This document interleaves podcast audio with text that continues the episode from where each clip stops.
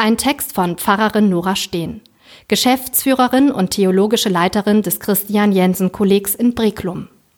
Gesprochen von Claudia Huck. Frieden lasse ich euch, meinen Frieden gebe ich euch. Nicht gebe ich euch, wie die Welt gibt. Euer Herz erschrecke nicht und fürchte sich nicht. Johannes 14, Vers 27. Ich mag das Johannesevangelium. Ich schätze die klare Sprache. Kein Wort zu viel und keins zu wenig. Johannes redet nicht um den heißen Brei herum, schon gleich am Anfang nicht, wenn es heißt, im Anfang war das Wort, und das Wort war bei Gott, und Gott war das Wort. Baff, das rutscht gleich ins Herz. So ähnlich ist es auch, wenn es um Frieden geht.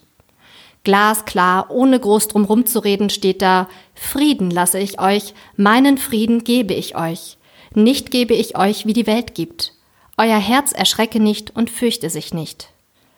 Für mich persönlich heißt das, Frieden, der von Gott kommt, ist anders, als ich es erwarte.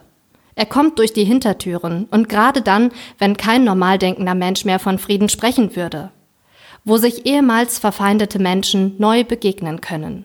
Ich habe das bei einer palästinensisch-israelischen Jugendbegegnung in Bethlehem erlebt. Feindbilder brachen auf, weil alle ihre Geschichte miteinander geteilt haben.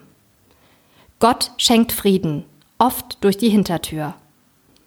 Die Hoffnung daran, dass das immer und jeden Tag in unserer Welt passiert, will ich niemals aufgeben.